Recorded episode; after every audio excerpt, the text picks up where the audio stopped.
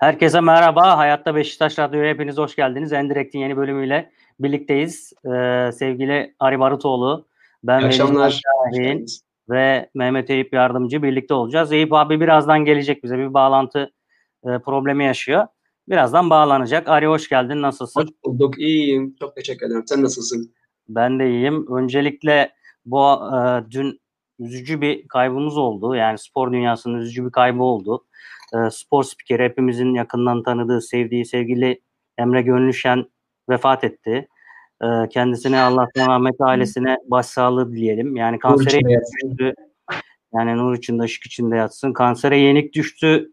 Çok genç yaşta vefat etti. Aramızdan ayrıldı.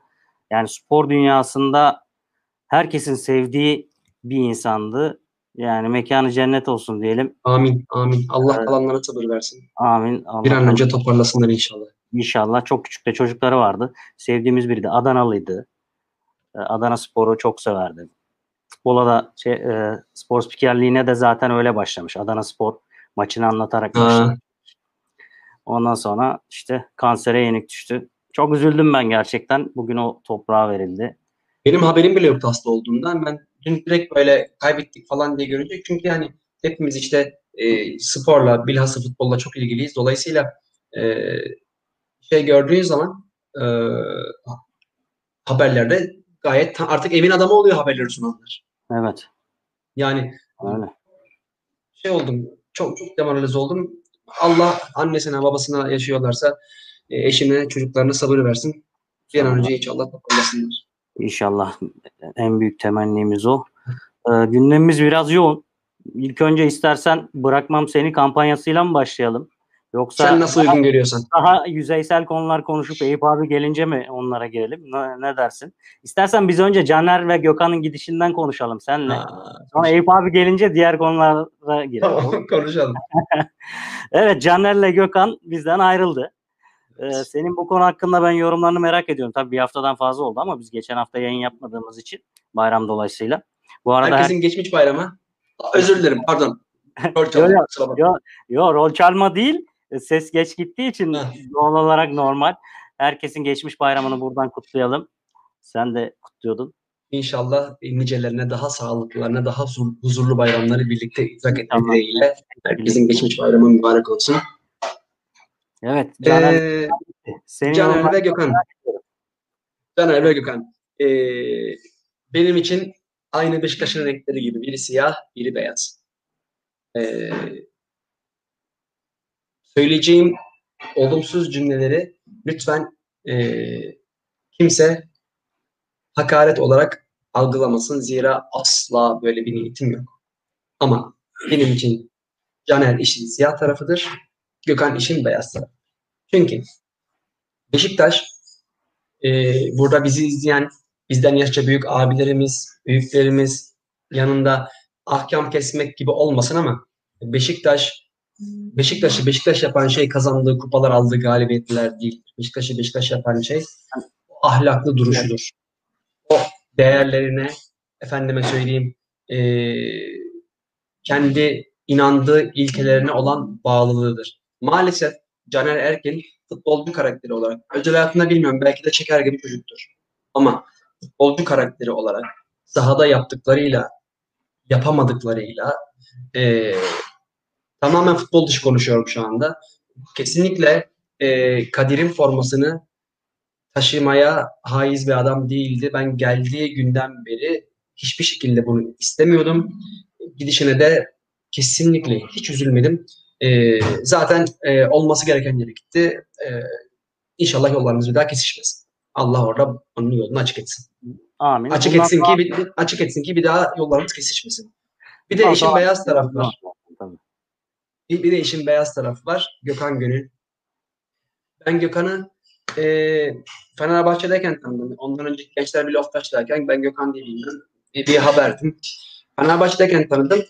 Tanır tanımaz da enteresan bir gelişme oldu. Gökhan benim sahneye çıktım, kulübe gelmeye başladı içiyle. Yani daha doğrusu ben o dönemler Kulakları Çınlasın sevgili Arton'un vokalistiydim 2007-2008 dönemlerinde. Bu Fenerbahçe'nin şey zamanları, Zico ile Şampiyonlar Ligi'nde tur atladığı zamanlar.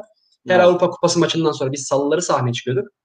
topçular maçtan sonra kutlamaya gelirlerdi ve evli olanlar eşleriyle gelirlerdi. Ben o zamandan derdim ki ya ne kadar efendi bir adam. Hani karısının hali tavrı, kendisinin hali tavrı. Keşke Beşiktaş'ta alsaydık şu adamı. Keşke bizde oynasa ne kadar yakışırdı dedim. Çok gönülden dilediğim için Beşiktaş forması giymek nasip oldu. 3 sene oynadı galiba. Bir şampiyonluk aldı. Evet. En kötü oynadığı maçta bile ben Gökhan gibi çok şey ifade eden bir adamın Beşiktaş forması giymesinden gurur duydum. Ama sonuçta Gökhan Beşiktaşlı değildi. Gökhan Fenerbahçeli Gökhan'dı. Futbolu bıraktıktan sonra da Fenerbahçeli Gökhan olarak anılacaktı. Ait olduğu yere dönmek istedi. Kınayamayız. Allah yolunu açık etsin. Beşiktaş maçları dışında çok maçarlı olsun. Seninle fikirlerimiz iki futbolcu konusunda da birbirine çok yakın. Caner dediğin gibi hakeza. Futbolculuğu apayrı bir yerde. Hatta bize faydalı olduğu zamanlar oldu mu çokça oldu. Ama yani en azından asist anlamında bayağı bir asist yaptı. Tabii maç içerisindeki defansif zaaflarını falan bir kenara bırakırsak bu şekilde biz istatistiği severiz biliyorsun millet olarak. Bayılırız. Yani bayıldığımız için. O yüzden yani istatistik anlamında evet bir şeyler kattı. Evet. Ama onun dışında Türkiye'de eşi benzeri görülmemiş cezaların Beşiktaş'a gelmesine de neden oldu. Mesela videodan izlenerek Beşiktaş Caner 6 maç ceza aldı. Yani ilk defa böyle bir şey oldu. Tabii ki kurallar Beşiktaş'a farklı işliyor. Bunu her zaman diğer programlarımızda da dile getiriyoruz ama yani burada da Caner'in bu konuda böyle bir özverili davranışını ben göremedim yani. Susmuyor abi. Adam çenesini tutamıyor yani. Tutamıyor yani. Geldiğinden bu yana. Sana katılıyorum. Katılmakla birlikte ilave etmek istediğim bir şey var. O da şu. Bu cezayı Caner'e Beşiktaş'ın vermesi lazımdı zaten. Yani Beşiktaş gibi değerlere kıymet veren, değerlerin etrafında yaşayan bir kulübün sahada hem de haksız yere hakemin dönüp yüzüne karşı annesine ve içinde küfreden bir adama Beşiktaş'ın federasyonundan ceza gelmesini beklemesi de beni çok utandırıyor bir Beşiktaşlı olarak. Kesinlikle. Ona zaten öncelikle cezasını bizim vermemiz lazımdı. Sen kim oluyorsun da sırtında Beşiktaş forması varken yalan mı söyleyecektin diyen Vedat Okyan'ın durduğu yerde sen sırtında o forma varken bir insanın ve sana o sahada kesinlikle karşılık veremeyecek durumda olan bir insanın yüzüne baka baka annesine eşine küfrediyorsun. Ya bu çok alçakça bir şeydi ve bizim taraftarlarımız buna önemli bölümüne sahip çıktı. Ben çok utandım, yerin dibine girdim. Yani benim mi anladığım Beşiktaş bu değildi, onlar mı yanlış takımı Beşiktaş diye tutuyorlar ben anlayamadım. Çok benim için utanç verici bir dönemde olan. Yani bu esasında yani bu kültür rakip takımlarda ortaya çıkan ve bize de onların taraftarları tarafından, bizim taraftarlarımızın onlara taraftarlarına özenmesinden biraz da oldu. Mesela Felipe Melo gibi bir adam geldi Türkiye'ye. Şimdi kimse kusura bakmasın ama yani Felipe Melo Türkiye'ye gelmiş geçmiş en çirkef adamlardan biri. İyi bir orta saha, çok iyi bir orta sahaydı. Ben beğeniyordum. Oyunu iki yönlü oynayabilen Türkiye'ye gelen nadir adamlardan biriydi. Box to box dediğimiz yani orta saha oyuncularından biriydi. Evet. Ama gel gelelim ki yani yapmadığı şey kalmadı. Ve bu adam Türkiye'de sadece bir tane kırmızı kart gördü. Tüm bu yaptıklarına rağmen. Ne acı değil mi? Yani bunu apayrı konuşmamız lazım. Ve Felipe Melo'nun işte diğer taraftan şu an futbolu bıraktı gerçi ama Emre Belezoğlu'nun da Fenerbahçe tarafında bu konuda söyleyebilirim belki. Yine o da çok fazla... Diego Lugano. Lugano var tabii ki. Hadi Lugano bunlardan bir vites daha aşağıydı diyeyim. Yani defans oyuncusu olduğu için işte itiyordu, çekiyordu falan, işte çelme takıyordu, topsuz alanda ikili mücadeleye giriyordu vesaire. Tabii ki yaptığı başka şeyler de vardı. Ama Emre ile Melo'nun yaptığı şeyler bambaşka. Bir de Galatasaray ve Fenerbahçe taraftarları tamam bunlar hırslı oyuncular, işte mücadele ediyorlar, kazanmak için savaşıyorlar. Bunlar çok doğru şeyler. Yani bütün futbolculardan bizim beklediğimiz şeyler esasında. Ama bunları yaparken ahlak sınırları çerçevesinde, işte oyun kuralları çerçevesinde, fair play çerçevesinde yapmaları gerekirken bu adamlar bunların dışına çıkıyor ve taraftarlar da bunlara çok iyi bir şey yapmış gibi destekliyordu. Her maçtan sonra işte Emre ne güzel yaptı, hepinizi delirtti, çıldırdı. İşte Melo şöyle yaptı da işte iki kişiyi oyundan attırdı vesaire vesaire. Ve bizim taraftarlarımız da sanırım onlara biraz böyle baktılar. Ha bizim de böyle bir oyuncuya ihtiyacımız var. Ha kim geldi? Caner geldi. Ha kim var? Kouaresma var. O zaman biz de yaptıkları her kötü hareketi bunların tasvip edelim. İşte destekleyelim. Bu şuraya getireceğim konuyu Ari. Birbirinden böyle çok uzak şeyler aslında ama esasında altında yatan şey şu. Yani benim oğlum her şeyi yapar diye büyütülen çocuklar büyüdükleri zaman işte kadın cinayeti vesaire işliyorlar. Görüyorum. Milletin başına bela oluyorlar. Milletin başına bela alıyorlar. En sonunda gördüğümüz bir kızcağızın, gencecik bir kızcağızın başına bela oldu. Evli barklı bir adam. Yani bu da aslında biraz aynı zihniyetin ürünü. Yani ama, yani bu adam ahlaksızsa abi, yani birinin anasına bacısına küfür ediyorsa biraz önce senin söylediğin gibi bu adamın cezasını ilk önce sen vereceksin ki başkasının canını da yakmasın. Bu adam kadro dışı bırakılmadı ve bu bizden önce geldiği takımlarda CSK Moskova da dahil buna. Hepsinde kadro dışı kalmış bir adam böyle davranışları yüzünden yani.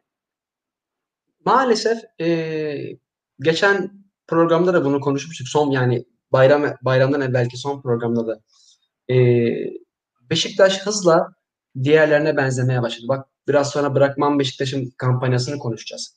Evet. Lakin ben orada da söylemiştim. Bu borçlar da ödenir. Çok zor biliyorum. Ama borçlar da ödenir. Şampiyon da olunur. Kupada kaybedilir. Maçta kaybedilir. Bunlar hiçbiri bir şey değil. Ama bizim elimizde kazandığı kağıt üstündeki rakamlarla, neticeler ya da müzedeki kupalarla var olmuş bir takım yok. Bizim elimizde ahlakıyla, duruşuyla, değerleriyle var olmuş bir kültür var. Eğer bu hızla biz diğerlerine benzemeye devam edersek bu işin sonunun gelmesi yakındır. Benim oğlum 2 yaşına gelecek Allah izin verirse. Ben yarın oğluma bırakacak bir Beşiktaş bulamayabilirim. Benim en büyük korkum bu. Yoksa borç da ödenir. Yarın bir gün devlet devreye girer. Bakmışsın ki borçlar kolaylaşmış ya da arka arkaya 4 dönem namuslu yöneticiler gelse iş düzlüğe çıkar. Yani benim en çok korktuğum şey az önce senin bahsettiğin benzeşmedir. Beşiktaş'ın önündeki en büyük tehlike bu İstanbul'un diğer 2 takımına benzeme durumudur. Yani çünkü o takımlar evvel sahada mutlaka futbol dışı, ahlak dışı işlere meyleden futbolcular barındırma ihtiyacı hissetmişlerdir. Bu sırf Melo ile Emre ile sınırlı değil. Melo'dan, Emre'den bir önceki dönemde aynı şeyleri Hacı yapıyordu. O kadar iyi bir futbolcu olmasına, hepimizin futbolunu ayakta alkışlamamıza rağmen. Hacı'dan önce Muhammed yapıyordu. Yusuf yapıyordu. Ya da Fenerbahçe'de Arap İsmail yapıyordu. Yani bu takımlar zaten evvel ezel demeyeyim. Ben son 35 yıla hakimim. 35 yıldır zaten bu takımlar sahada fair play dışına çıkıp yan yollara, kestirme yollara saparak kendisine puan kazandıran topçulara istihdam etme derdindeler. Ve yakın geçmişe baktığın zaman bunların ortalıkta olmadığı dönemlerde bakıyorsun ki sahada bizim tabirimizde itlik yapacak topçuları yok. Ondan yoklar. Kesinlikle. Evvelki sene Fenerbahçe'nin derdi neydi? Sahada Emre yoktu. Kalede Volkan yoktu. Aynen öyle. Kulübede Aykut Kocaman yoktu. Yönetimde de Murat Özaydınlı yoktu. Fenerbahçe'nin derdi buydu evvelki sene. Mahmut Uslu aynı zamanda. Yani say bitmez. Ya da dönelim diğer tarafa. Aynı şekilde ortalıkta olmadıkları bizim 2 şampiyonluğumuzdaki dönemlere bak. Ortalıkta Melo da yok. Emre de yok. Sahada fair play dışına sapıp belli egemen güçlerin gözünü kapatmasıyla onlara kısa yoldan 3 puan getirecek ya da rakibi sakatlayacak, pislik yapacak kimse olmayınca bu adamlar zaten otomatikman pasifize oluyor. Dolayısıyla bizim taraftarımızın da özellikle genç taraftarlarımızın da o zaman kardeşim biz de oyunu kuralına göre oynuyoruz. İşte oyunu kuralına göre oynayamıyorsun çünkü senin bünyene ters o kurallar. Kesinlikle. Bünyene ters olduğu için boşver bünyenin içine çıkmayı. Sen kendin gibi davran zaten kazanacaksın. İlelebet ayakta kalacaksın. Onlar arka arkaya 3 sene şampiyon olamazlarsa 500 kişi oynarlar. Sen de öyle bir durum söz konusu değil. Biz de öyle çünkü onların ya da kombine yakarlar. Aynen öyle. Ya da stadı yakarlar. Çünkü yani onların varlığı kazanılacak kupalara endeksli. Ama senin varlığın kazanılacak kupalara endeksli değil. O yüzden canım kardeşim boş ver onlara imren. O iyi bir şey değil. Yine neyse ki bizim taraftarımız tabii ki var. Yani sosyal medyayı biliyorsun. Yani insanlar yani sokakta yüzlerine yani selam veremeyeceği insanlara arkalarından dünya kadar şey söylüyorlar. Hepimizin başına geliyor. Klavye delikanlıları dediğimiz insanlar çıkıyorlar. Burada da rahatlıkla istedikleri şekilde yazıyorlar, çiziyorlar. İşte yok biz de asalım, biz de keselim, biz de şöyle yapalım falan ama olmuyor bu iş. Bugün o şekilde kazandığın kupalar yani her zaman yapamayacağın şeyler bunlar. Bugün kazanacaksın ama yarın bir gün onun yani nasıl diyeyim haram yiyen bazı insanlara haram lokma gelmez ya. Bizim takım da öyle aslında yani. Bu şekilde bir başarı bize gelmez abi, yapamazsın. Durmuyor. Zaten sen, ya senin onu başarma yeteneğin yok. Sen öyle kodlanmamışsın ki. Ben futbol takımlarının genetikleri olduğuna inanan bir adamım. Evvel ezel kuruldukları günden itibaren alışmış oldukları belli yatkınlıkları olduğuna inanırım. Beşiktaş'ın yatkınlıkları bu tarafta değil. Beşiktaş'ın yatkınlıkları başka tarafta. Ha bunun da başka handikapları var. İşte aldım sandığın maçı verirsin pat diye. Aldım sandığın şampiyonluğu verirsin. Hani Beşiktaş adamı hasta eder, kanser eder muhabbeti var ya odur yani. Aynen. Beşiktaş'ın da handikapı. Ama bu taraftan Beşiktaş'ın çok güzellikleri var. Beşiktaş'ın mavilikleri, yeşillikleri var. Yapmayın ne olur. Benzemeyelim o tarafa. O kural öyle değil yani. O kural öyle değil. Benzemeyeceğim. Sen doğruyu yap. Yine arada böyle çürük elmalar tabii ki çıkacak ama benzemeyeceğimizi düşünüyorum. Çok küçüğüm Veli. Sokakta hepimiz oyun oynuyoruz. İşte. Sokakta büyüdük. Oyun oynayarak. Babam işten gelirken mahalleye girerdi. Sokaktaki bütün çocukları severdi, sarılırdı, kucağına alırdı, öperdi falan filan. Sonra beni sarılırdı. Bana sarılır, beni öperdi falan. Beraber eve girerdik. Sonra o top oynadığımız, beraber arkadaş gitmiş çocukların babaları geldiğinde sadece kendi çocuklarını öper girerlerdi. Ben bir gün babama kızdım. Hiçbirinin babası bana sarılıp öpmüyor. Hiçbirinin babası beni sevmiyor. Sen niye bütün milletin çocuğunu seviyorsun dedim. Babam bana dedi ki onların babası eşekse ben de eşek olayım. Çok doğru söylemiş. Yani bu bana düstur olmuştur. Yani dolayısıyla rakibin yaptığı şirketlik, oyun dışılık, kural dışılık seni bağlamasın. Sen doğru bildiğin yolda yalnız yürümeye devam et ki adam desinler, kartal desinler, en büyük desinler, hatta tek büyük desinler. Ben bu taraftayım abi. Kesinlikle doğru söylüyorsun. Biraz böyle şimdi konuyu değiştirmek gerekirse Eyüp abi de herhalde bağlanamayacak diye düşünüyorum. Bir ses çıkmadı. Biz devam edelim. O gelirse biz yürüyelim abi. Aynen. Bırakmam Seni kampanyamız vardı dün akşam. Evet. İzleyebildim mi bilmiyorum. Sence yaklaşık 80 milyon civarında bir bağış toplandı. 80 milyon lira civarında. Sayın Başkan Ahmet Nur Çebi de işte bir 15-20 milyon kadar da program başlamadan öncesinde vardı gibi bir şey söyledi. Yani bir 100 milyon lira civarında bir bağış toplandı. Yani euroya çevirirsek bunu yani 12 milyon euro civarında bir şey. Sen ne diyorsun? Nasıldı? Yani öncelikle şeyi sorayım. Sence böyle bir kampanyanın düzenlenmesi şimdi etikti, değildi. Yok efendim işte böyle şeyler yapmak büyük camialara yakışmaz vesaire gibi eleştiriler oluyor biliyorsun. Bunu daha önce Galatasaray'da yaptı. İşte Adnan Polat zamanında çıktı yaptı. Adnan Polat zamanında Galatasaray'da yapıldı. Geçen sene Fenerbahçe yaptı. Bu sene de biz yaptık. Öncelikle bu konuda fikrini alayım. Daha sonra da 80 milyon 100 milyon sence yeterli miydi? Daha çok toplanabilir miydi? Kimler bağışlarsa daha iyiydi? Bu konulardaki fikrini alayım. Memnuniyetle. Şöyle söyleyeyim. Bunun ayıbı utanılacak bir tarafı yok. Bilakis kulüpleri bu hale düşürmektir ayıp olan, utanılacak olan. Öncelikle Beşiktaş'ın özelinde konuşuyorsak Seba'dan sonra arka arkaya yaptıkları abuk sabuk hamlelerle, en kibarcası iş bilmez hamlelerle ki bunun kabacası daha başka, kabacasını söyleyip başımızı belaya sokmayalım. Herkes neyin ne olduğunu biliyor. Kulübü bu duruma düşenlerin utanması lazım. eğer dün Beşiktaş canlı yayında İBAN yollayarak taraftarından para toplamak zorunda kalmışsa, Beşiktaş'ı buna mecbur bırakan başta Yıldırım Demirören, Serdar Bilgili ve Fikret Orman ve onların destekçisi olan ekipler, bunun içinde mevcut başkanımız Ahmet Nur Çebi de olmak üzere, öncelikle utanması gereken onlar. Bu birincisi. İkincisi, dünkü program aslına bakarsan çok keyifliydi. Şöyle keyifliydi. Biz Sergen Yalçın Show izledik programda. Sergen yani, harika ya. Çok hoşuma gitti. Ne hoşuma gitti biliyor musun? Beşiktaş'a teknik direktör oldum diye adam değişmedi. Adam gene telefonun başında bildiğimiz Sergen'di. Sergen Hoca değildi. Bildiğimiz Sergen'di. Evet aynen, orada Sergen'di. Ben de aynı. Yani, ve bu beni çok umutlandırdı. Biliyorsun ben Sergen'in ya Sergen diyorum çünkü o bizim Sergen'imiz. Hani hoca demek böyle onu çok yaşlandırmış falan gibi geliyor bana. Ben Sergen diye hitap edersem çok daha rahat ediyorum. Tabii ki görsem Sergen abi diyeceğim, Sergen Hoca diyeceğim konuştuğumda, ama hani kendisinden bahsederken Sergen olarak bahsetmek daha büyük bir adamdan bahsediyormuş gibi hissettiriyor bana. Daha önemli. Hani büyük liderler sadece isimleriyle anılarak, biliyorsun Tito sadece Tito'ydu. Evet.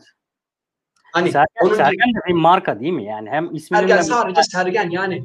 Tabii Sayın kim? Sergen Yalçınmış, yok Sergen. Yok abi, o sadece Sergen ya. Kesinlikle. Yani dolayısıyla Sergen'in orada olması ve kendi gibi olması önemliydi. Bu bana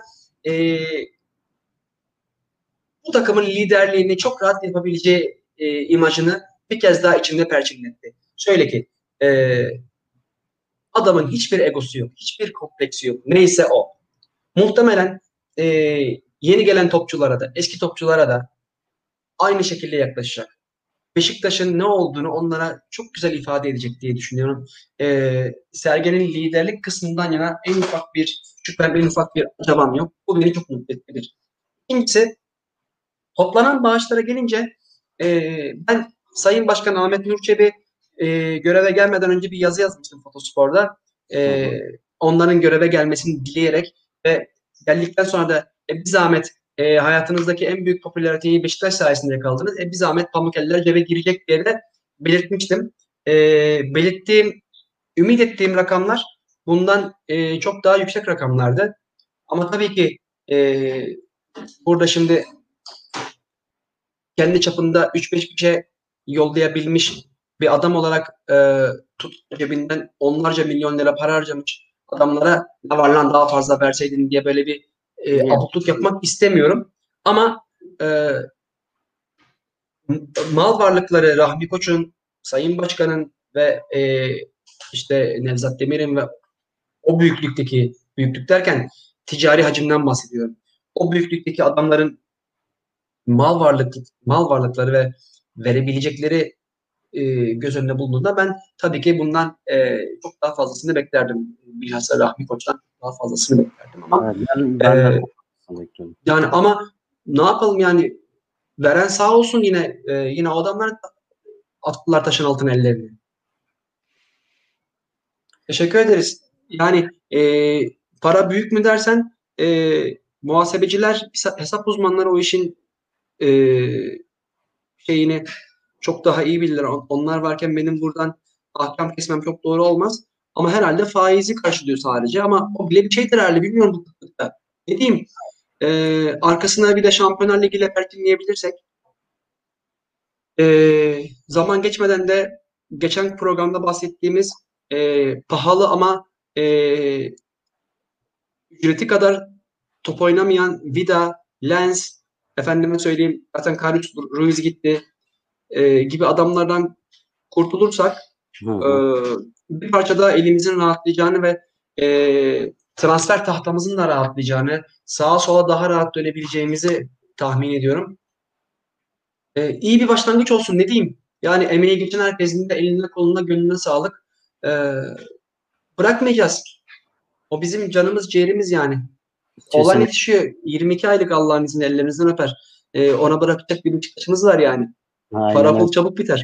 İnşallah inşallah. Onlara güzel günler bırakacağız diye düşünüyoruz. Bu arada sevgili Ömür Gedik de radyomuzun programcılarında. Evet. Dün akşamki gecede O da vardı. Bizim radyomuzun yayınında reklamını da bol bol yaptı. Ona da teşekkür edelim. Sağ olsun. Bizi dinliyorsa çok sağ olsun. Ondan sonra da bayağı takipçi de kazanmışız herhalde. Öyle duyumlar aldım. Bu arada Eyüp abi de geldi. Evet, geldim arkadaşlar. Beklenen kişi.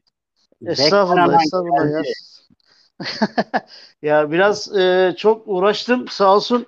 Ya önce telefonla bir deneyeyim dedim arkadaşlar. Telefonda beceremedim. Özür dilerim. Tabletle deniyorum. Tablette de olabildiği kadar beni idare edin. Yo, şu an oluyor abi senin. Gayet iyi, yüzünü görmek yeter. Eyvallah. Nasılsınız? İyisiniz? Hoş bulduk. Teşekkür ederiz. Biz iyiyiz. Güzel. Seni sormalı. Vay iyi be. Sizleri iyi gördüm.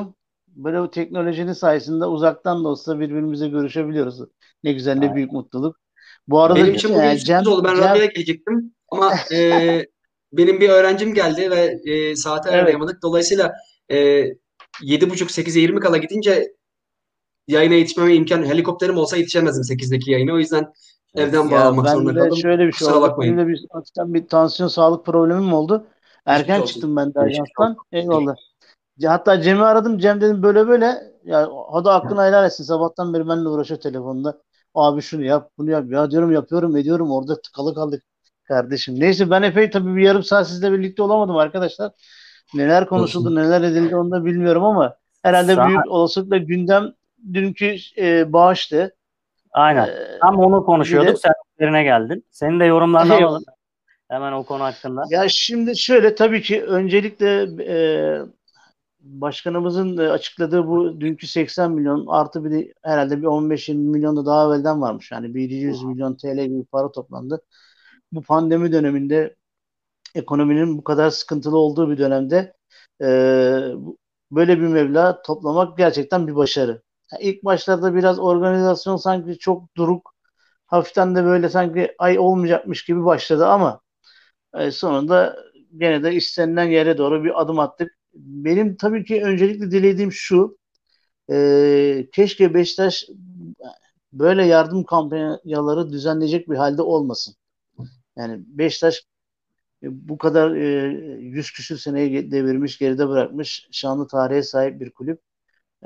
Beşiktaş'ın bundan sonraki süreçlerde bu tip yardım kampanyalarını yaparak değil de kendi ayakları üzerinde duran, kendi temellerini sağlam oturtmuş, öz kaynak düzeniyle, sistemiyle, oyuncu yetiştirmesiyle, her şeyle bir kulüp haline gelmiş olsun da biz de böyle acaba ne kadar toplayacağız?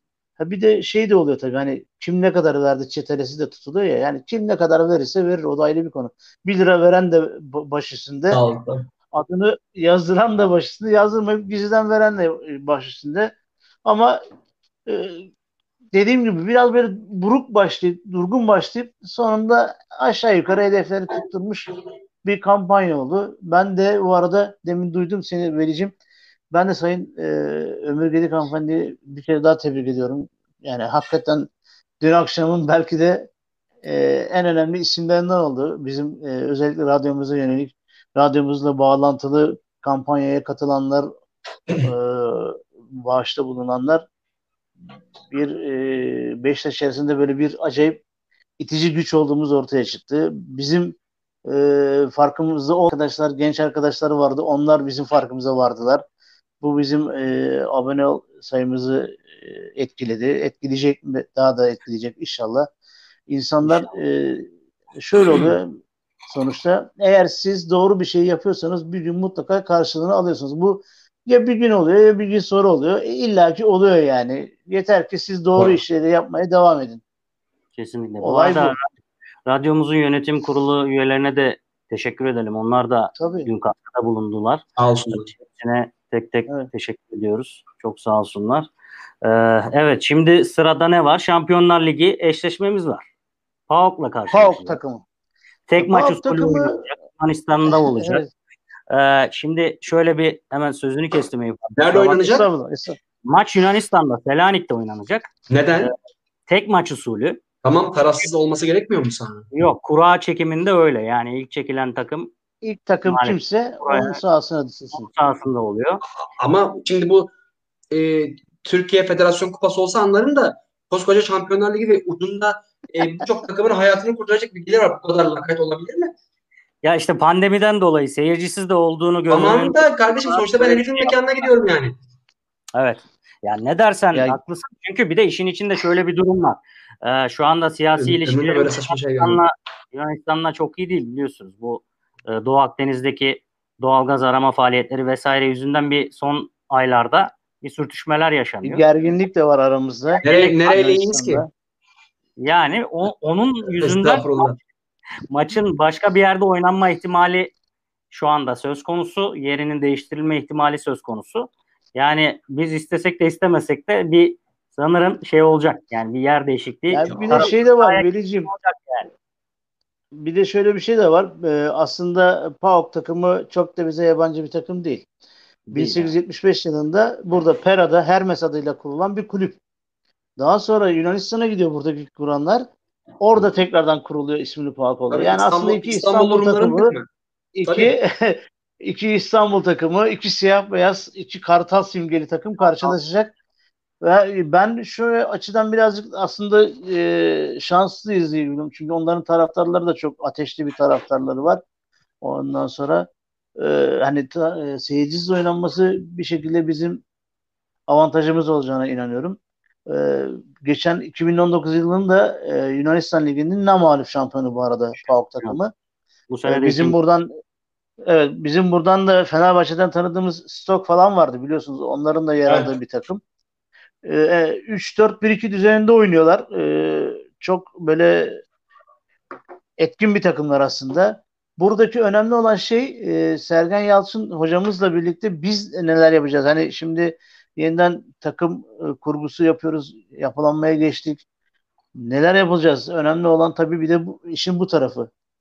Yani transferler Ensekala var. Ne o? Bir tane daha geldi. Tamam. Velidon geldi. Wellington geldi.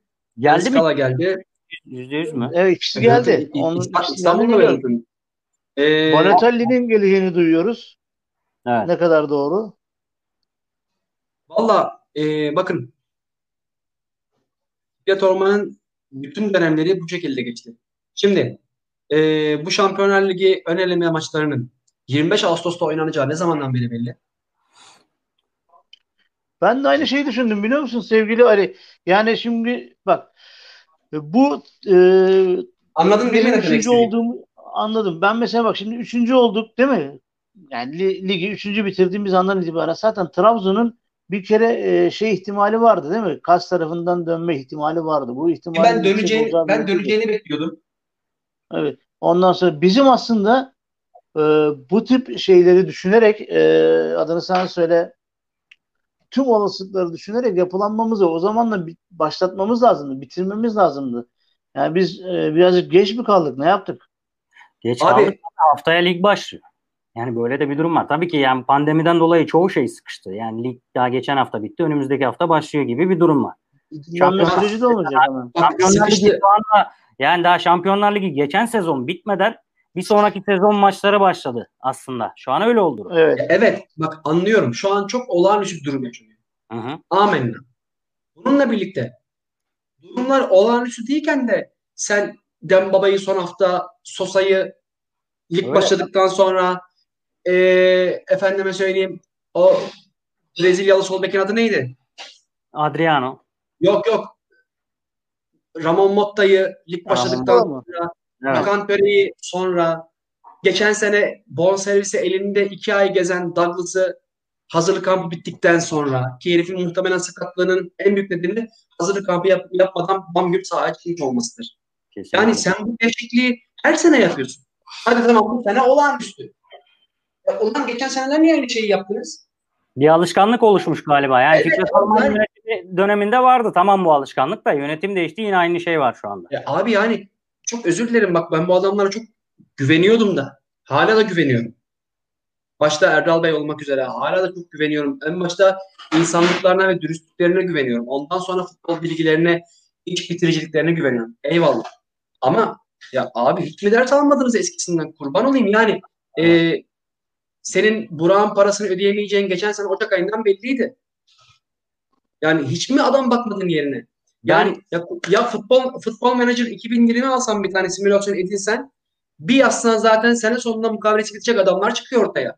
Oradan bile yürürsün ya. Yani bu çok, çok komik bir örnek ama oradan bile yürürsün. Bütün futbolcuların seceresi var orada.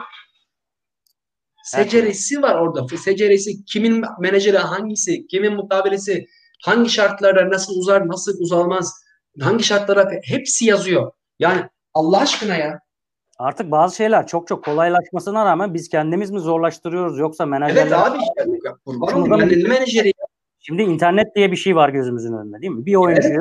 Bir oyuncuyu bulamadın atıyorum. Senin dediğin gibi futbol menajeri de geçtim hadi. Transfer market diye veya onun gibi bir sürü 433 vesaire bir sürü platformlar var. Bu platformlarda futbolcuların dediğin gibi şeceresinin her şeyi var. Yani doğduğu yerden tut da boyuna, kilosuna kadar performansını falan, altyapısını bunları saymıyorum zaten. Buralardan oyuncuları bir liste yaparsın. O listeyi önce bir videolarından izlersin. Yine elersin. Sonra bağlı olduğu acente bile yazıyor. Bir short list yaparsın tabii ki. Sonra short list yaptıktan sonra bu oyuncuları canlı izlersin. Canlı izledikten sonra da menajeriyle aralarından seçtiğin 2-3 tanesiyle bağlantıya geçersin. Sistemin bu olması lazım. Ama bak, bizde... Kulakları Çınlasın, lafını kesiyorum çok özür dilerim affedersin. Böldüm. Kulakları Çınlasın Önder abi, Önder Özen Tempa'yı Beşiktaş'a böyle getirmiş. Tabii. Atiba'yı abi, Atiba'yı da böyle getirdi. Onu da böyle getirmiş. Yani kim biliyor?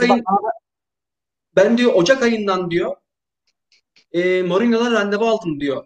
İşte bilmem bütçe toplantısı için İstanbul'a gelecekti diyor Mayıs ayında. Hı-hı. Mayıs ayının randevusunu Ocak ayından aldım diyor. Mayıs ayında adam İstanbul'a geliyor. İşte Çırağan'da oturuyorlar. Dem Baba'yı istiyor. Sana diyor işte şu kadar mühlet veriyorum. İşte şu tarihler arasından izliyor. Leeds'te kampta olacağız.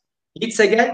Sana 72 saatin var. Oyuncuyu ikna edip oyuncunun bağlı olduğu acenteyle anlaşıp sonra da Chelsea ile bonservisi anlaşmak için 3 gün veriyorum diyor. 3 gün boyunca ben babayla ilgilenebilirsin diyor. 3 gün içinde bitirdin sonra karışmam falan. Yani 6 aylık bir süreç içinde adam ben babayı bağlıyor Beşiktaş'a. Şimdi önünüzde böyle örnekler varken Sayın Ahmet Nur Çebi o zaman da başkanın yanındaydı gene. Yani böyle doğru iş yapan bir adam varken, böyle doğru yapılmış olumlu iş örnekleri varken ya ben artık buna birazcık adam sendecilik diyorum yani. Biraz bizim transfer politikamız yani teşbihte hata olmaz ama yani semt pazarından alışverişe döndü. Yani semt pazarına gidersen ucuzlasın diye akşamı beklersin. Akşam gidersin çürük çarık domatesi işte biberi elmayı alır gelirsin ya. Sonra onlar yerse motoru bozarsın. Aynen öyle. Zehirleniyor musun? Artık ne olursun. Bizimki de işte son günlerde yaptığın transferlerde işte saçma sapan adamları alırsın gelirsin. Al çok iyi Douglas'ı aldın işte. Douglas'ı kullanamadın hazırlık kampını oynatamadığın için. Aynen öyle. Yani Douglas Barcelona'da görmüş bir adam aldın geldi. Oynamış bir adam yani. Barcelona, Sporting Lisbon. Türkiye'de rüştünü çok rahatlıkla defalarca ispat etmiş bir adam. 2 ayaklı. Hem sağ bek hem sol bek oynayabiliyor. Şut atıyor, gol atıyor, orta yapıyor, asist yapıyor ve bu adamdan sen geçen sene yararlanamadın. Çünkü bonservisi elinde olan bir adamın peşinden koşmadın. Gittin abuk sabuk kar edeceğin adamların peşinden koştun ama şahsi kar edeceğin. Sakal peşinden koştun.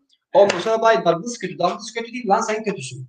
Aynen öyle. Ya Douglas zaten geldiğinde yani İkili mücadele kazanamıyordu. İkili mücadele kazanamayan bir futbolcu demek ki kondisyonu iyi değil. Fiziği iyi değil demektir. Fiziğin kondisyonu nasıl iyi olur? Sezon öncesi çalışmasında iyi olur. Çünkü adam tatilden sahaya çıktı beraberine çalışması. Kesinlikle. Yani sezon öncesi çalışmasında antrenörler şunu yaptır. Fizik kondisyon yükler ve takım uyumunu sağlamaya çalışır. Bu böyledir yani. Taktik falan maç. Yani hazırlık maçlarında falan taktik de olmaz. İlk yarı o ilk 11 ile oynarsın. İdeal 11'ine yakın bir 11'i bulmaya çalışırsın. Ondan sonra gençlere oynatırsın, onu sokarsın, bunu çıkarırsın, denersin yani. Hazırlık kampı bunun içindir, denemek içindir. Bu adamlar hazırlansın diye. Atiba gibi bir adam, şimdi Atiba hazırlık kampına ne oldu? En son hatırlıyorsan adamı neredeyse kapı dışarı ediyorduk. Ya hazırlık kampına almadık Negredo'yla birlikte yapılan yani dünyanın en büyük böyle ayıplarından birisiydi. 100 bin dolar için. Evet abi. Yani şu milyonları anda saçmışsın, savurmuşsun. En kıymetli adamının 100 bin dolar için. Yani utanç verici kötesi bir şeydi ya. Utanç verici ve bu adam mekanik bir adam. Yani bu adam yani uzaylı. Şimdi Messi'ye uzaylı diyorlar ya. Yani 38 yaşında olup da 23 fiziksel Vücut yaşı değil mi? Adam, vücut yaşı çıkan bir adam mekanik bir adamdır yani. Çıktı babalar gibi yine oynadı. Dünya kadar bize maç kazandırdı. Şu anda yine son sezonumuzda yine takımın en iyisiydi. Şu an Atiba'nın da sözleşmesi bitti. İmzalandı mı sen hatırlıyor musun? Ben hatırlamıyorum. İmzalanacak. İmzalanacak mı? Ama evet ama ne bekliyorsun? Ben bundan ne anlaşamıyorsun? Ben bunu anlamıyorum. Kurban olayım yani. Adam 1+1 istiyorsa onu ver. Yani bak bazı futbolcular vardır ya kulüplerine adanmış. Pazarlık yapmaz. Boş mukaveleye imzayı atar. Üstünü doldurlar kalkar gider. Tamam mı? Bazen de öyle futbolcular vardır ki boş mukaveleye kulübün imza atması lazım. Ya Atiba senden zaten atla deve istemeyecek. Yarın öbür gün işler ters gittiğinde mukavelesini feshetmek istediğinde Atiba diğerleri gibi çamurluk yapmayacak. Şu anda mesela bugün Atiba neden antrenmana çıkmadı? Neden biz Atiba'yı bugüne kadar bekledik? Bu zor abi benim aklım, dimağım ermiyor. Yani neden bu adam ve senin en kıymetli ve en narin adamın yaşı itibariyle pamuklara sarıp sarmalaman gereken adamın neden abi neden? Kesinlikle. Yani çok komik paraya oynarken adamın hala maaşında indirim yapmak için uğraşıyorsunuz. Yani ona harcayacağınız mesaiyle gidin şu Lens'i gönderecek takım bulun. Ona mesai harcayın abi. 100.000 euro da bırakın Atiba'dan düşürmeyin yani. Lütfen yani. Düşürmeyin ya. Neye vermiyorsunuz 100.000 euro? Fazla alsın abi. Geçen sene, önceki sene adama yaptıklarınıza sayın yani. Geçen seneki performansının bonusu olsun. Zaten Yakıp 2,5 milyon euro alıyordu. Ne yaptı adam geçen sene? Hiçbir şey yapmadı. Bu sene tamam o da çok iyi indirim yapmış. 1 milyon 250'ye falan inmiş. Yarı yani neredeyse. Ama yakışır yapmış de, bravo. Yakışır yapmış. O yönden tebrik ediyoruz. İnşallah bu sene yani aldığı paranın hakkını verir. En azından mücadele eder. Yeteneğinin farkına varması gerektiğini düşünüyorum ben Oğuzhan'ın. Yeteneğinin farkına varması lazım. Yani aslında yeteneği var. Bunu biliyor. Ama biraz daha yani bunun için çaba göstermesi lazım. Veli Oğuzhan konusunda bir parantez açabilir miyim? Orada söylemek istediğim şeyler var. İzninle. Estağfurullah. Futbol spor olmaktan öte en başta bir oyun. Oyun zevk almak için oynanır. Herkes futbola oyun olarak başlar. Sonra yeteneği varsa, şansı varsa, işler yolunda giderse o zevk aldığı oyun onun mesleği haline gelir. Amatörken profesyonelliğe dönüş değil mi? Aynen öyle. Şimdi Oğuzhan Yakup Beşiktaş'a kulakları çınlasın. Samet Kaptan döneminde geldi. Hı hı. Çok iyi maçlar çıkardı. Çok kötü bir takımda hem de çok iyi maçlar çıkardı. Evet. Hoca marifetiyle. Şimdi neden iyi maçlar çıkardı? Çünkü Oğuzhan Özyakup bir 10 numara ya da 8 numara tabir edeceğimiz bir topçu. Bu adamın etkili olması için topla sürekli haşır neşir olması lazım. Özellikle oyunun kurulma aşamasında. Hı hı. Daha sonra Slaven Bilic döneminde Oğuzhan'ın performansı gitgide düştü. Çünkü Slaven Bilic'in herhangi bir hücum sistemi ya da herhangi bir savunma sistemi yoktu. Slaven Bilic Samet Aybaba'ya göre çok daha donanımlı bir kadroya sahipti. Yani babası vardı, Atiba'sı vardı, sol beki vardı. Kantöresi vardı, Olcay vardı. Kantöresi var oğlu vardı. Sadece Samet Aybaba'dan kalan alışkanlıklarla takım bütçeleri yaparsa yürüyordu. İliç'in son döneminde Oğuzhan'ın adını duymadık. 2. yılında hatırlarsan. Oğuzhan hiç yok. Yani. Çünkü toplama muhabbeti kesildi. Şenol Güneş geldi. Kısa pası takıma tekrar oturtturdu. Yani Samet Aybaba'nın kurduğu sisteme tekrar döndü.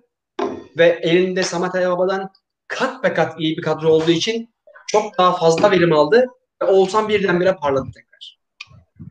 Şenol Güneş 2. yılında kısa pası bırakıp uzun topa 40 metre, 50 metre, 80 metre top şişiren bir oyun tarzına dönünce Oğuzhan'ın topla olan ilişkisi kesildi. Ve oynadığı oyundan keyif alamamaya başladı. Çünkü oyunun kurulma aşamasında top hiç Oğuzhan'ın olduğu istasyona uğramıyor ki. Marcelo şişiriyor Cenk Tosun'a ya da Abubakar'a. Tosun şişiriyor. Caner şişiriyor. Gökhan Gönül şişiriyor. O da ona da güvendiler tabii. Talişka da vurdu. Aman bu sefer ne oluyor? Orta sahanın göbeğinde olan 3 oyuncu yani Atiba, Oğuzhan, tenis maçı seyircisine dönüyorlar. O böyle. Topla muhabbetleri kesiliyor adamlar. Dolayısıyla Oğuzhan'ı futboldan soğutan süreç böyle başladı. Ve bu bir süre sonra artık özgüven kaybına, kenardan yediği küfürlerle de iyice moral çöküntüsüne yol açtı ve Oğuzhan'ın bugün haline geldi. İnşallah Sergen Yalçın yine pasa ve ayağa oynamaya dayalı bir sistem getirirse ben Oğuzhan'ın yeniden parlayacağını görüyorum. Ben de Oğuzhan'la Sergen Yalçın'ın ellerinde Ozan Tufan'ın böyle kendine geldiği gibi onun da geleceğini düşünüyorum. Yani Ozan Tufan'ı beğenirsiniz beğenmezsiniz ama Sergen Yalçın'la birlikte performansını çok yükseltti. Son olarak şimdi 5 dakikamız kaldı. Balotelli sizce gelir mi? Gelirse faydalı olur mu? Ne düşünüyorsunuz bu konularda? Balotelli zaten Balotelli'nin en büyük amacı Şampiyonlar Ligi'nde yer alacak bir takımda oynamak isteği var.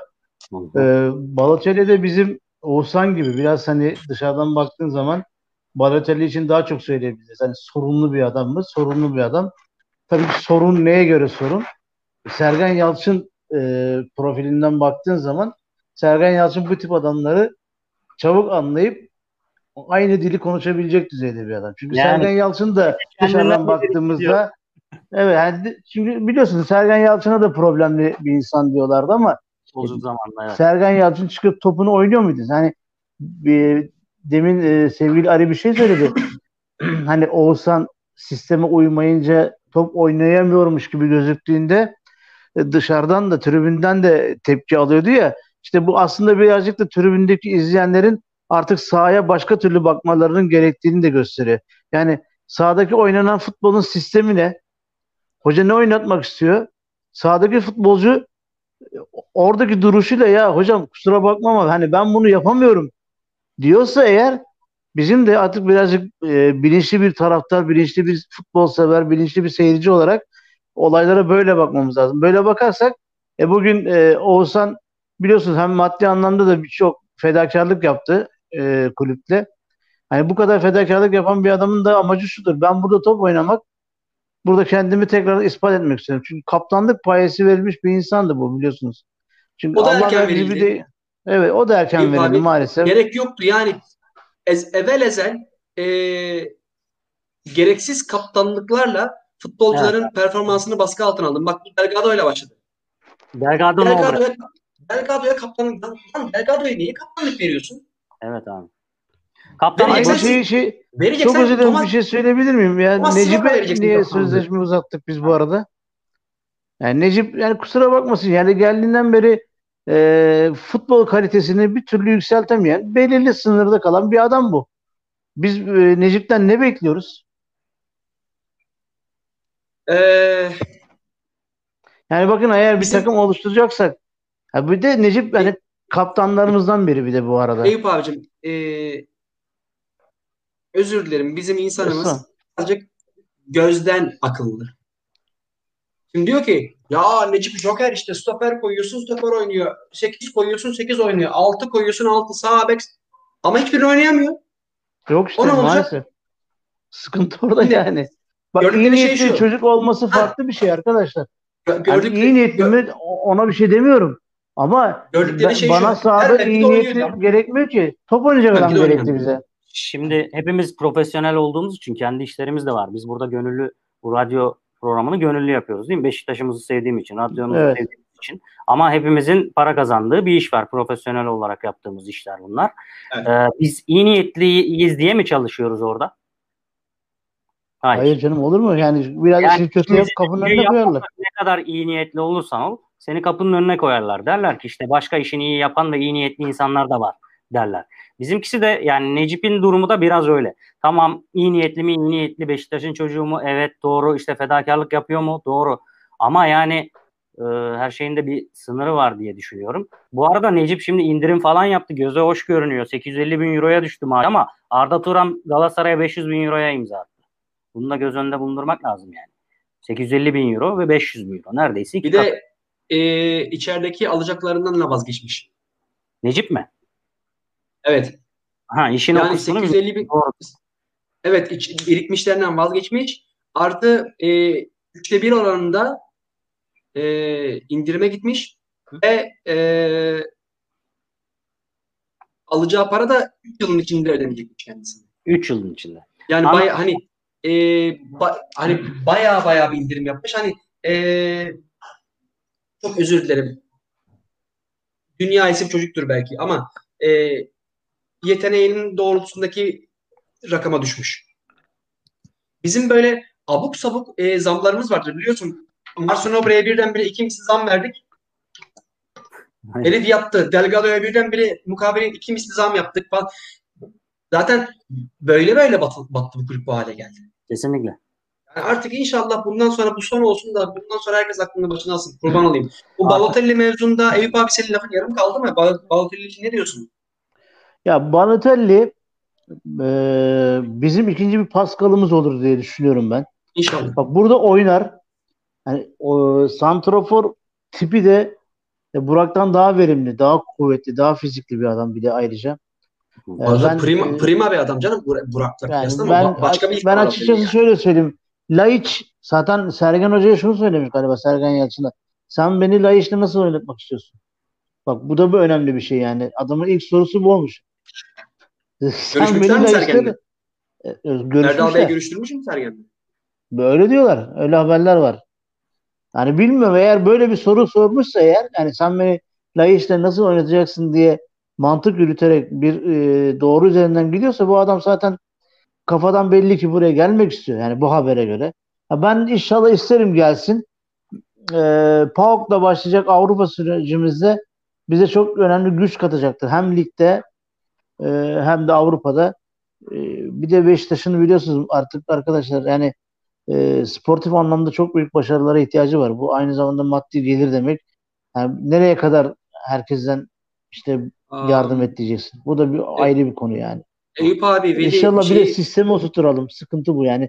Eğer sistemi oturtturabilirsek bu kulübü futbolun doğrultularında scout ekibi, transfer ekibi bunlar ortaklaşa görüşüp inceleyip menajerlerle en uygun şekilde konuşup sözleşmeleri ona göre uygun bir şekilde imzalattıracak bir sisteme oturtursak bizi kimse yıkamaz bundan sonra. Ama ya, yok.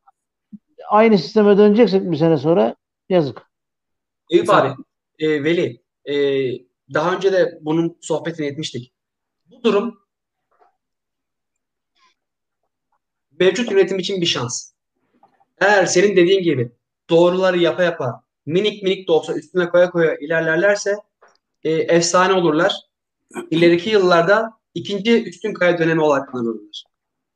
İnşallah kardeşim. Ya. Onlar için bir şans. Yani. Bir çaba gösteriyorlar. Hepsinin de yani, iyi insan olduğunu biliyoruz. En azından güvendiğimiz insanlar olduğunu biliyoruz. Ben bir şey ilave edebilir miyim arkadaşlar? Çok özür dilerim. Dünkü geceyle ilgili ben bugüne kadar hep işte bu kadar dernek var. Neden elinin altına, taşın altına elini koymuyorlar dedim ama sağ olsun yönetimdeki bulunan kıymetli arkadaşım Hakan Daltaban'ın çabalarıyla dün akşam ben gördüm ki birçok dernek bayağı bir fedakarlık yaptı. Yapamayan da vardı. Belki güçleri yoktu ama en azından benim o özlemle beklediğim dernek görüntüleri ortaya çıkmaya başladı. Buradan da sevgili Hakan Daltaman'a da ayrıca teşekkür etmek lazım. Var dernekleri olsun. Bu kadar Beşiktaş için çalışır hale getirebildiği için. Herhalde zannediyorum ki bundan sonra diğer dernekler de ya da dernek olmak isteyenler de bu yolda ilerleyecektir yani. İnşallah. Çok sağ olsunlar hepsi. Var olsunlar. Onlar varsa Beşiktaş'ta var. Beşiktaş tabii ki, Beşiktaş varsa onlar var. O ayrı konu. Bir şey daha ilave edebilir miyim bitmeden? Bitiyoruz. Haftaya inşallah büyük bir olasılık olmazsa amatör ligden konuklarımız olacak arkadaşlar. Onların da İstanbul Amatör Küme'de neler sıkıntılarla karşılaşıyorlar, ne yapıyorlar, ne ediyorlar. Çok şahane olur. Şimdi öncelikle hem Beşiktaş Kongre üyesi olan hem de Tunus Bağız Spor Kulübü Üsküdar'da hem başkanı hem antrenörü olan Tansu Açıbey diye bir arkadaşımız var. O oyunla bir amatör kulüp başkanı ve antrenörü gene inşallah aramızda olacak. Onların da sıkıntılarını bir dinleyelim bakalım. Hani İstanbul'da amatör kümede mücadele etmek ne demekmiş? Hani biz burada Beşiktaş'ın, Fener'in halini düşünüyoruz da onların sıkıntıları neler? Neler yapıyorlar? Başarı yolları ne işleri bunlar? Onları konuşacağız. Haberiniz olsun. bitirmeden önce yorumları okuyalım. Yorumları hiç okumadık çünkü. Evet ya, lütfen. Özlemişiz çünkü zaman, yani geçen hafta programda yapmadık. Konuşacak da çok şey birikmişti. Cansu Çaba demiş ki iyi yayınlar. Herman Kapalı Çarşı iyi yayınlar, sevgiler, saygılar. Rakibimiz PAOK oldu. Tur şansımızı nasıl görüyorsunuz demiş. Onları yorumladık. Teşekkür ederiz. Evet. Black Eagle iyi yayınlar dostlar. Antalya'dan sevgiler demiş. Onlara da sevgiler, selamlar. Çok güzel, teşekkürler. Neverland iyi yayınlar, çok doğru tespitleriniz. Bu formayı giymek herkesin harcı değildir demiş. Biz Caner'den bahsetmiştik Eyüp abi o sırada. Sen bağlanamamıştın. Ben Caner'in gittiğine o kadar çok seviniyorum ki. Bak Gökhan'a üzüldüm. En azından bu takımda karakter olarak var olmasını istediğim bir isimdi. Kısmet böylemiş. Kendisine teşekkür ederiz. Kesinlikle. Emeklerine teşekkür ediyoruz her ikisini de. Gökhan'a daha çok ödüyoruz diyorum. Evet. Birol Çarıklıoğlu iyi akşamlar, kolay gelsin. Transferde son durumlar nedir? Wellington ve Ensakala tamam demiş. Biz de öyle düşünüyoruz. Evet. Ama o konuyu da konuşacaktım. Zamanımız yetmedi. Wellington karşılığında Fatih Aksoy'u verdik. O konuda bir cümle yorumunuzu alayım ikinizin de. Şöyle bir şey söyleyebilirim. Ben uzun zaman sonrası ilk defa bu transferlerde teknik direktörün bilgisi doğrultusunda, isteği doğrultusunda yapıldı. Sergen Yalçın hocamız eğer Fatih'i gönderin, Wellington'u alın dediyse bundan sonra onun yani dediğidir. Mutlaka bir düşündüğü vardır diye düşüneceğim. Belki Fatih Aksoy birçok yönlü futbolcu ama ne diyelim, Sergen Yalçın böyle istedi. İlk bakışta kesinlikle ve kesinlikle çok yanlış bir hamle olduğunu düşünüyorum. Evet. Bu biçim. Hatta ben geçen gün Fırat Günayer açıkladı. Sergen Yalçın Fatih'i orta saha olarak değerlendiriyormuş ve pas yüzdesi düşük olduğu için gönderin gitsin. Hiçbir sakıncası yok demiş. Eğer bu cümle doğruysa ben Sergen Yalçın'ın Fatih Aksoy'u hiç tanımadığını da düşünüyorum. Çünkü Fatih Aksoy orta saha falan değil. Sadece geçen sene artık mecburiyetten mi nedendir bilmem. Kaptan Rıza şapkadan tavşan çıkarıp Fatih Aksoy'u altı oynatmaya başladı. Zaten Sivasspor çok önde oynayan bir takım olmadığı için orada Fatih Aksoy 6 numara oynamadı aslında. 3. stoper gibi oynadı. Biraz bir sağ sol da oynayan bir futbolcu. Sağ bek de oynuyor ama Fatih Aksoy buz gibi bir stoperdir. Hem de güzel bir stoperdir. İyi bir stoperdir. Fatih Aksoy'un zaten bence Sivasspor'a kiralanması bile yanlıştı. Fatih Aksoy 19 yaşındayken Beşiktaş'ta oynardı. Roko'dan kötü mü oynardı Allah aşkına ya? Ya ne? Aynı ligde bile değiller. Aynen. Aynı ligde bile değiller. Ne Roko'dan kötü oynaması? Yani bak, Fatih, ya işte bak beğenmediğimiz, hiç hoşlanmadığımız Fatih Terim alıyor Ozan Kabak'ı, giy aslanın formayı diyor. Herif her maç penaltıya duruyor, vazgeçmiyor. Ondan sonra Ozan Kabak nerelere geliyor? Ağzından biz kendi evladımızı 3 kuruşa peşkeş çekiyoruz. Bakın Beşiktaş Süleyman Seba'nın son 2 yılında bu şekilde batmaya başladı. Aynen. Kendi öz evlatlarını, Salihleri, Savaşları, Murat Alaçayırlara, Halil Agiçlere abuk sabuk peşkeş çekerek Beşiktaş bu hallere geldi. Kesinlikle. Ve hala aynı şey yapılıyor. İnşallah Sergen Yalçın'ın bir bildiği vardır diyorum ben de. Bir bildiği vardır demiyorum. Evet, inşallah ben de vardır. İnşallah vardı. Ben de senin aynı düşündüğüm. Ama ben onunla bir bildi olduğunu düşünüyorum. Yoksa ben mesela şunu söylemiştim. Geçen Rıdvan'ı Stuttgart'tan istediler biliyorsunuz. Evet. Demek ki bu adam 6 maçta kendini bu pozisyona çıkartabiliyorsa ben olsaydım Enskala yerine Rıdvan'la belki devam ederdim. Çılgınca gelebilir ama ya da bu çocuğu daha fazla oynatarak bugün değeri 3.5'sa ona getirirdim. Arkadan bunun gibi 3-4 çocuk daha getirdim. Fatih Aksoy gibi. Bunlar senin Şampiyonlar Ligi'ne katılıp da kazanacağın parayı getirecekler kulübe. Doğru söylüyorsun. Lakin bu sene sadece ligde 40 maç var. Evet. 6-7 maçta ortalama Türkiye Kupası'nda oynayacak olsan 47. Şampiyonlar Ligi'ye önemli ispanlarsa 55-60 maçı bulacak bu kısmet olsa. Gruplara kalırsak belki daha da artacak. Evet, daha dolayısıyla da zaten Enskala lazımdı. Yani tek başına Rıdvan'la olmaz doğrusu. Balotelli için iki cümle edebilir miyim? Müsaade var mı? Tabii. 59 olmuş. Bir dakikamız kalmış. 1-2 dakika esnetiriz. Sıkıntı yok. Peki. Mario Balotelli öncelikle yaptıklarını o delilik diye anlatılan CV'sine baktığında delilik olarak addedilen şeylerin çoğu iyilik. Hep iyi insanlık yapmış. Gitmiş evsizlere parti vermiş. Gitmiş mekana girmiş, adamların parasını ödemiş, gitmiş, benzinci de arabasını alırken ben buradayken hepsinin parasını ben ödeyeyim. Yani son derece bonkör, ele açık bir adam. Muhtemelen uğradığı ırkçı, ayrımcı yaklaşımların öfkesini başka hatalarla yansıtarak çıkartıyor. Bu başını belaya sokuyor. Şuna geleceğim, çok uzatmayacağım. Aklı varsa gelir. Aklı varsa gelir. Bizim yöneticilerimizin de bir parça geçmiş tecrübeleri varsa onu ikna ederler. Bakın, Nicolas Anelka 79 doğumlu, 2006 yılında 27 yaşında Türkiye'ye geldi. Yani normalde Dolmabahçe'de bir çay içip gitmesi gereken adam geldi. Fenerbahçe'de top oynadı.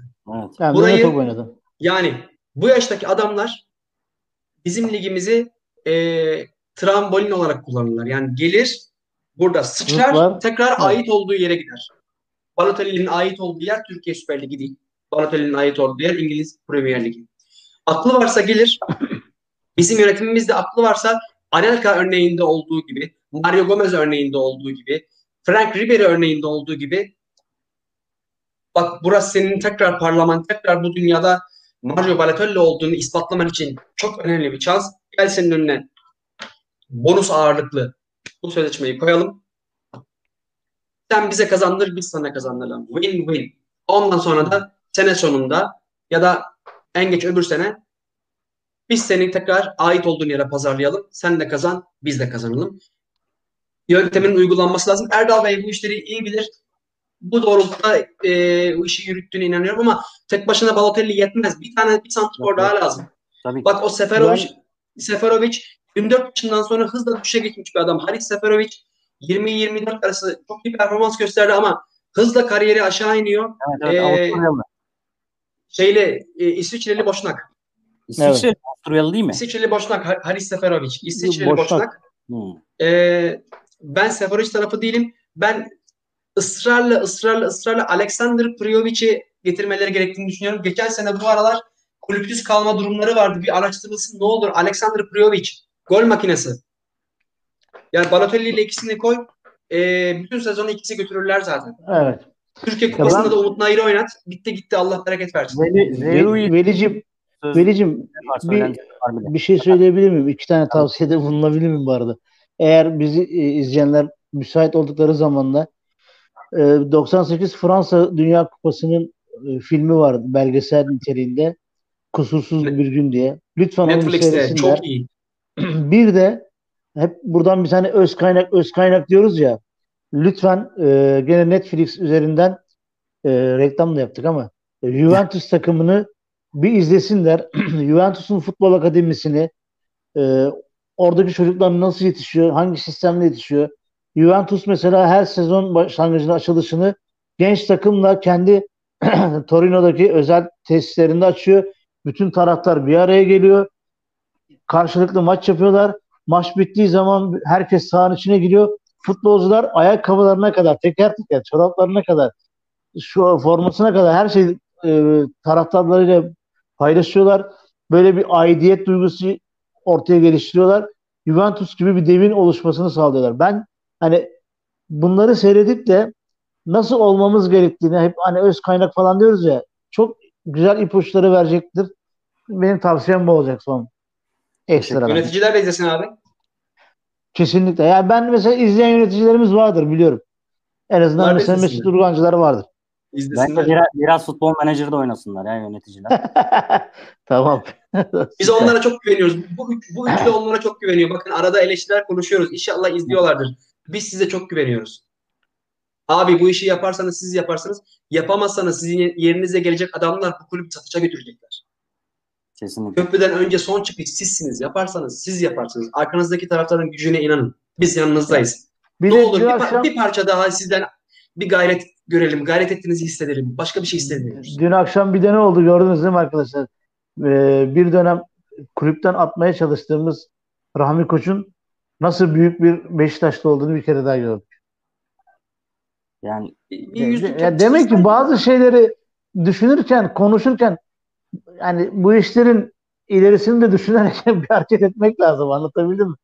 Yani ya kardeşim sonuçta gelip oraya çıkarıyorsun değil mi? Ya dün çok şey var canım. Yani mesela Kanal D'de teşekkür etmek, o Yıldırım Demirören'e falan, onlar da ayrı bir tartışılacak konular. Eyüp abi, Ahmet Nur Çebi'nin toplamda 60-70-80 milyon lira verdiği yerde Rahmi Koç'un verdiği 10 liranın lafı olmaz.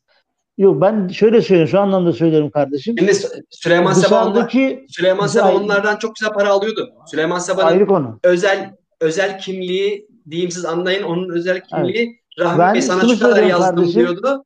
O kadar diyordu vardı ya Şaban'ın filminde. Evet. O kadar diyordu. Şimdi Süleyman Seba'nın elini cebine atsın. Ay, tabii ki Rahmi Koç, şu örneği verdim. Mesela dışarıda bir sürü sanatçılar vardı değil mi? Dün akşam mesela Hülya Avşar orada ekstradan 50 bin liralık tişört de aldı, verdi. Ama o sanatçı değil ya. Yok, şey anlamıyorsun. Yani bize bir sürü sanatçı var, iyi para kazanan insanlar var yani dışarıda. Yani Rahmi Koç gibi örnek olsun bunlar. Selebriti diyelim, sanatçı değil mi? Evet, eyvallah. Tamam. Sanatçı diye çıkartmışlardı da o yüzden. Sanatçı demiyorum, durmadım, ne olur. Eyvallah. Peki, o zaman birkaç yorumu da okuyayım, ondan sonra yavaş yavaş kapatalım. Tamam. Amigo Sami Aslan YouTube işareti koymuş. Almanya'da. Sizi seviyorum anlamına geliyor diye yorumluyorum ben. Misha Guliev bugün antrenmanda yoktu maalesef demiş. Atiba'dan bahsediyor herhalde. Neverland yine Alex'in heykeli dikilmişse Atiba için müzede köşe açılması gerekirken hala oyalanıyor olması kulübün büyük ayıp demiş. Bu konuda hemfikiriz, biz de aynı şeyler. Evet. Neverland Oğuzhan kardeşim her zaman sabrı tolerans hak eder, yeter ki birazcık çabalasın demiş. Mehmet Bayrak Tutan'la zevkle takip ediyorum. Selamlar Aricim ve değerli arkadaşlar demiş. Kendisine çok çok teşekkür ediyoruz. Bütün yorum yapan, dinleyen herkese çok çok teşekkür ediyoruz. Benim bir projemden bahsedebilir miyim ya? Zamanında bunu çok dile getirmiştik ama sanırım İngiltere Old Trafford'un önünde bir 3 tane futbolcunun heykeli vardır ya, böyle stada dönük. Hatırladınız mı? Evet. Ben bir dönem çok peşinde koşmuştum, istemiştim. Yani şöyle, keşke Şeref Bey, Hakkı Yeten veya Süleyman abinin üçünün yan yana bir heykeli olsa da stadın öyle aynı oradaki gibi ambiyansı yansıtsak, oraya bir heykel dikilse çok mu kötü olur? Madem ki hazır böyle çok güzel olur, aklına sağlık. Bağışların yapılacak, isimlerin yazılacağı bir dönemde herhalde Sayın Adnan Dalgakaran ve diğer yönetim üyeleri bizi dinliyorsa, dilerim böyle bir şey yaparlar. İnşallah. Buradan da sözümüzü onlara duyurmuş olalım. Eyvallah. Ben süper olur diye düşünüyorum ama o Beşiktaş yazısının arkasında üç büyüğümüzün böyle o stadı gösterdiği heykelin yan yana duruyorlar. Muhteşem olur ya. Evet. Kesinlikle. Ama ne olur bak, 13 gün var. Önce heykelden önce şu santiforları bu haftaki bitirsinler. Kurban olayım. Vallahi Sayın Başkan'dan bekliyoruz. Hadi haftaya da ağız dolusu tebrik, teşekkür, minnet. Evet, bir şeyler söylüyorum. Ne istiyorsanız onun konuşmasını yapalım haftaya da. Şu santiforları getirin, ikisini birden. Çok acil. Umut Nayır'la çıkılmaz o arenaya. Aynen, şu an Umut Nayır ve Güven'den başka yok değil mi santrafor? Diaby gitti mi bu arada? Tabii gitti. Gitti değil mi? Diaby de oynayamaz. Evet. Santrafor şu an oynayacak başka kimse yok. Okey abi. Lazım. Acilen. Başkanım lütfen. Yani Sayın Erdal Torunoğulları lütfen. Yorumlarınıza sağlık. Teşekkür ediyoruz. Bizi dinleyen herkese. Biz teşekkür ederiz. Teşekkür ediyoruz. Haftaya yine aynı saatte buluşmak dileğiyle. İnşallah. Bu sefer stüdyodan buluşuyor muyuz? Ben artık geleceğim kesin ya. Ben böyle beceremiyorum. Bak olmuyor böyle. Ben biraz daha buralardayım. Tamam, ben de Allah'tan hiç olmaz. Aksilik olmasa ben de haftaya stüdyodayım. Tamam. Daha kanlı canlı yapacağız programı. Tamamdır. Haftaya çok o zaman bilgili arkadaşlar olacak. Hadi bakalım. Haftaya konuklarımız olacak. Siz konuklarımızı ağırlarsınız zaten. İnşallah. Tabii canım, sen de katılacaksın dışarıdan. Öyle yok. Buradan sizin. Teşekkür ederiz. İyi akşamlar hepinize. Görüşürüz. Bye. Sağ olun. Hadi iyi akşamlar arkadaşlar. Görüşürüz. En büyük Beşiktaş. Bırakmam seni. Hadi bakalım.